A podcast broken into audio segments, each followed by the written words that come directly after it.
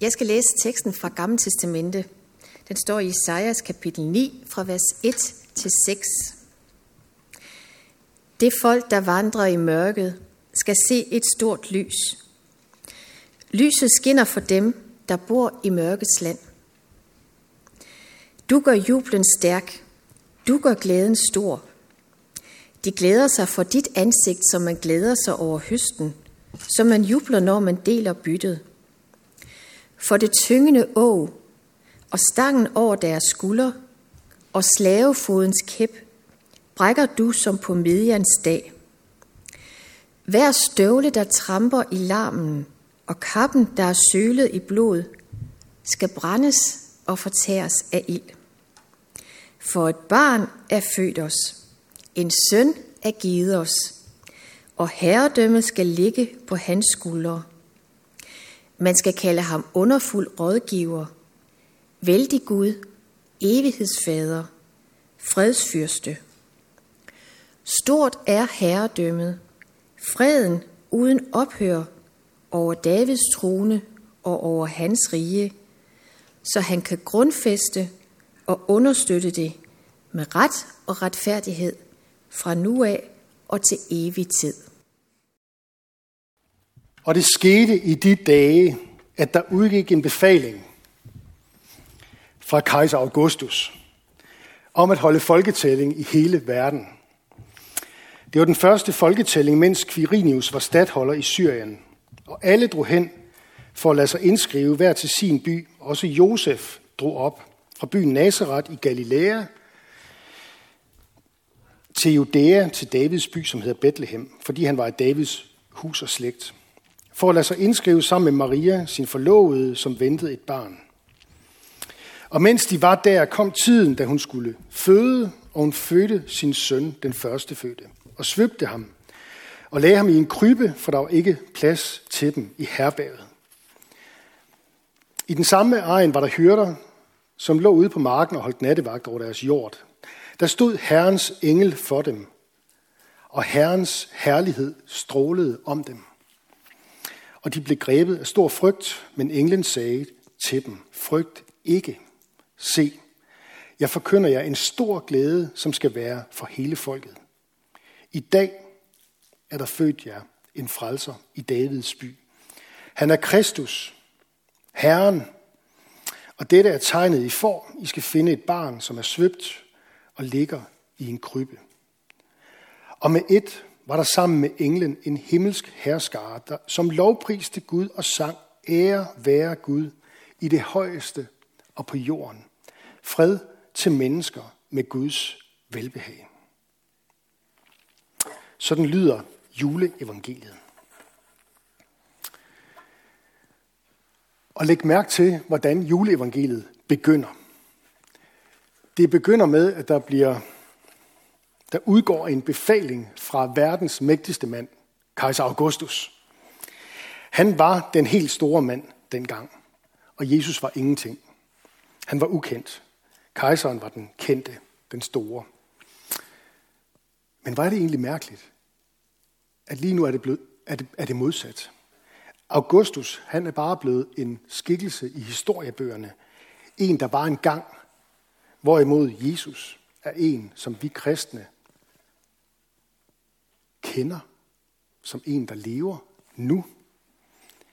Og en, som vi samles om, også her i julen 2020. Man kan sige det på den måde, at Augustus forgår, Jesus består. Eller man kan sige, det samme øh, også gælder i dag, at den, denne her verdens herskere, de kommer og går, men Jesus består. På den måde der kan man sige, at julenat det er et, øh, et vendepunkt. Vi går ofte og venter på et vendepunkt. Lige nu går verden også og venter på et vendepunkt. Men julenat, det er blevet det helt store vendepunkt for verden. Og det er ikke fordi, der er en klog mand, der har sagt noget enormt vigtigt, eller en, en stærk mand, som har gjort noget vigtigt, eller udviklet et eller andet særligt. Grunden til, at julenat er det helt store vendepunkt, det er fordi, at der er et særligt barn, der er blevet født. Et særligt barn, som var lovet fra gammel tid skulle komme. Det var lovet af Guds profeter i det gamle testamente. Et barn, der skulle komme fra himlen af. Et barn, der i virkeligheden er til fra evighed af. Guds søn, som så kommer til jorden og bliver menneske. Det er ikke til at forstå. Det er, nogen vil måske sige bemærkelsesværdigt. Det er i hvert fald mærkeligt. Øh, for nogle år siden, der stødte jeg på et vidnesbyrd af en, øhm, en, en, en filminstruktør, der er vokset op i en indisk familie. Han hedder Parminder Singh. Han instruerer film herhjemme i Danmark. Og øh, han er vokset op i en indisk familie, og han siger om sig selv, vi tilhørte et trosamfund, som egentlig var en buffet bestående af alt godt fra verdensreligionerne. Og øh, han, han er blevet kristen, og i 2016, der trådte han frem for første gang og, og fortalte om, hvad det betød for ham. Og han siger sådan her, at tro, at denne baby, der skal ammes og ikke engang selv kan holde sit hoved oprejst, kommer til os julenat for at frelse os fra den evige død det er en tanke så vanvittig, at den burde være ulovlig. Og samtidig så er det det, jeg tror på, siger han. Og der rammer han jo lige præcis, hvad det er, vi kristne, vi tror på. Det er, hvad vi tror på som kristne, at Jesus kom for at frelse mennesker, som englene sang det ud over marken der julenat. I dag er der født jer en frelser. Nu er lyset kommet i mørket. Og det er ikke bare en vaccine, selvom den er god nok. Det er noget meget større. Det er Gud selv, der kommer. Eller som øh, Singh, han siger et andet sted. Han siger sådan her, lad os være ærlige. Gud er pinlig. Gud er så pinlig, at selv mange danske præster ikke overgår ham. De tre pinligste ord i det danske sprog er from, frelst og hellig. Hvem ønsker at være hellig? At være frelst, det er at føle sig bedre end andre, og at være from, det er at sige nej til livet. Det er i hvert fald nok sådan mange danskere opfatter og bruger de ord. Men julenat, der får vi en anden definition, og jeg foreslår, at vi bruger den definition, som Bibelen giver os omkring de her ord her. Øh, at være hellig, det betyder at tilhøre Gud. At være frelst, det er rent faktisk at være befriet. At være from, det er ikke at sige nej til livet, men det er at takke Gud for livet. At takke Gud for livet. Takke Gud for, at Jesus julenat bliver plantet som et barn i krybben. Og husk på, at snart så planter han igen sin fod her på jorden og træder synligt frem i verden og tager herredømmet over denne verden på sine skuldre. Han kommer for at løse alle kriser, som verden lider under. Det er jo det, profeten Esajas siger.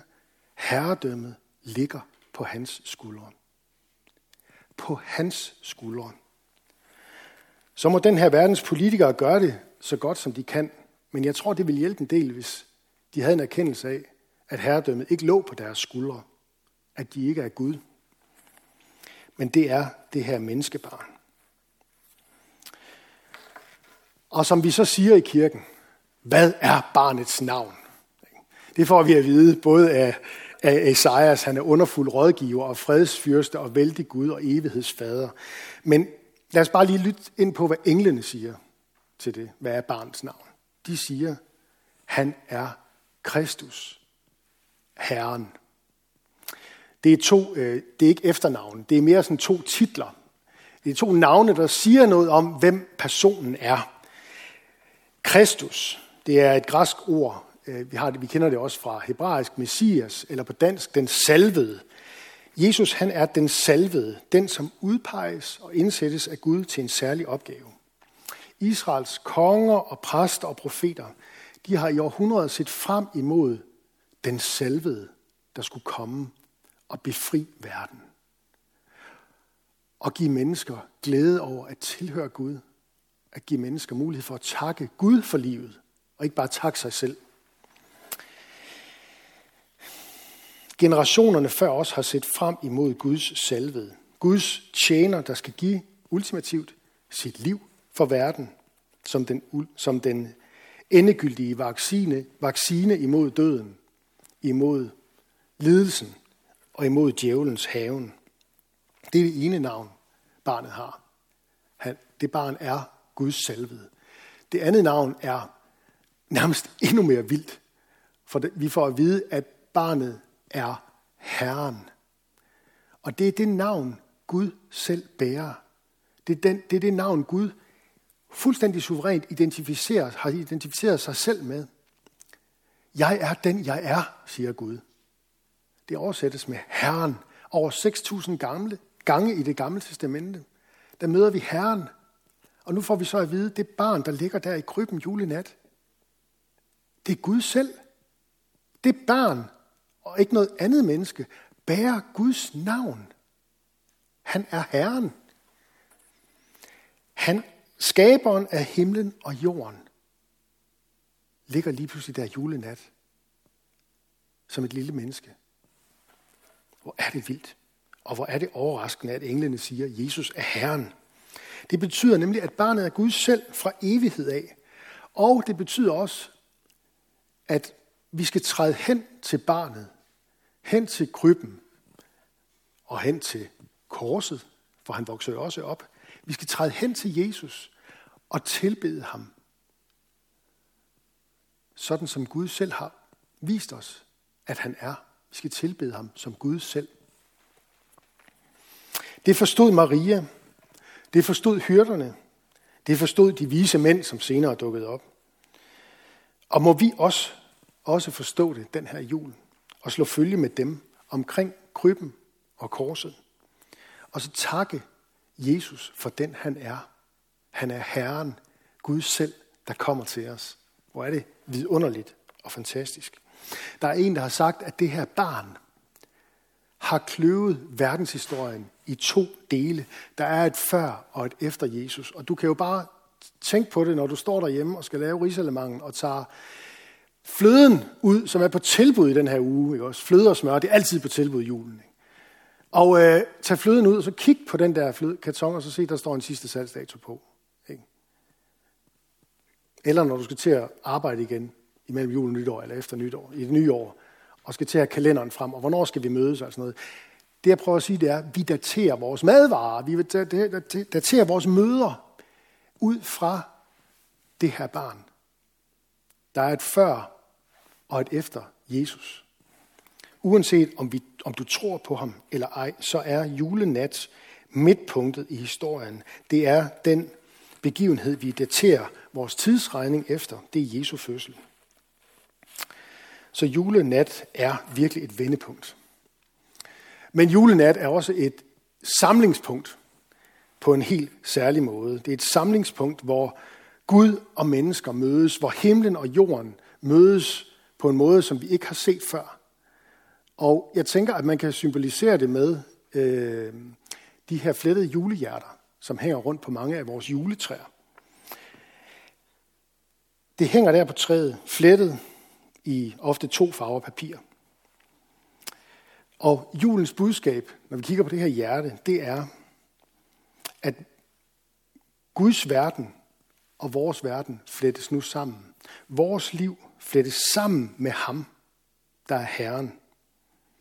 Det er en sammenflætning, som ikke bare kan, sådan lige kan ophæves. Det er en sammenflætning, som, som sker i dåben, hvor vi rækkes barnekår og bliver Guds børn og får tilgivelse og håb om evigt liv. Det er en sammenflætning, som også bekræftes, når vi fejrer Guds tjeneste i årets løb og tager imod, hans, tager imod ham i skikkelse af brødet og vinen, hvor han, hvor han så at sige trænger ind og bliver et med os.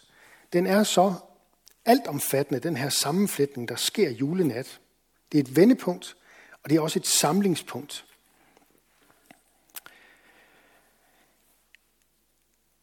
Nå, vi skal til at synge igen. Jeg vil slutte af nu med at sige, det har været et mørkt år på mange måder, men det gad jeg faktisk ikke at sige særlig meget om i min prædiken i dag. Men det har været et mørkt år på mange måder. Men hvis I lagde mærke til det, da vi sang en rosesøjer skyde, så sang vi blandt andet, i ham brød lyset frem, midt i den kolde vinter, midt i den mørke og kolde vinter, om nat ved Bethlehem. Den nat blev et vendepunkt for verden. Den nat daterer vi vores liv og vores kalender efter. Den nat blev et samlingspunkt for himlen og jorden, for Gud og dig, for Gud og menneske. menneskene. Det er den ene ting. Og det andet, jeg vil minde jer om, det er, at Augustus forgår. Denne verdens herskere kommer og går. Men Jesus, han består. Og det gælder for øvrigt også coronaen. Coronaen forgår. Jesus består. Det har været et horribelt år, og jeg er sikker på, at i nogle af de nytårstaler, vi kommer til at lytte til her, der vil der være nogen, der bruger det her gamle latinske udtryk. Det har været et annus horribilis, et skrækkeligt år, siger man på latin, ikke også? Og det har det på mange måder været, men lad os i dag bare være glade og fejre julen og husk på, at Jesus Kristus er i går og i dag og til evig tid den samme. Julen indvarsler det modsatte af et skrækkeligt år, nemlig et fuldstændig fantastisk år, det man på latin kalder for et annus mirabilis, et mirakel. Det er et budskab om noget mirakuløst, noget vidunderligt, noget formidabelt, noget vi ikke kan sige os selv, noget som er skønt og enestående, alt sammen noget, som kommer til os fra Guds verden, fra himlen af. Noget, som enhver kristen og som Guds menighed har fået del i ved at være flettet sammen med ham. Corona forgår, julen består, Jesus består. Ha' en rigtig glædelig jul. Lad os bede sammen.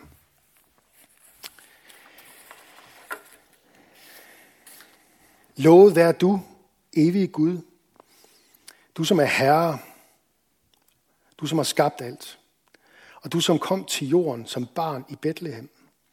Vi takker dig, fordi at du kommer os til møde i dag med den samme fred og glæde, som strålede og blev udtrykt ud over markerne den nat. Den fred og glæde, som overgår al forstand og som rækker ind på den anden side af døden. Den fred og glæde, som forbinder fortid med nutid. Og lige nu gør, at vi kan lægge vores stemmer oven i, oven i englene, der lovsynger dig. Tak fordi vi, vi også kan gøre det den her jul.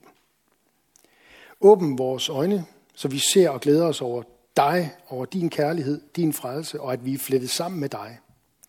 Fyld os med din fred og glæde, så vi kan lovsynge dig i kor med alle engle.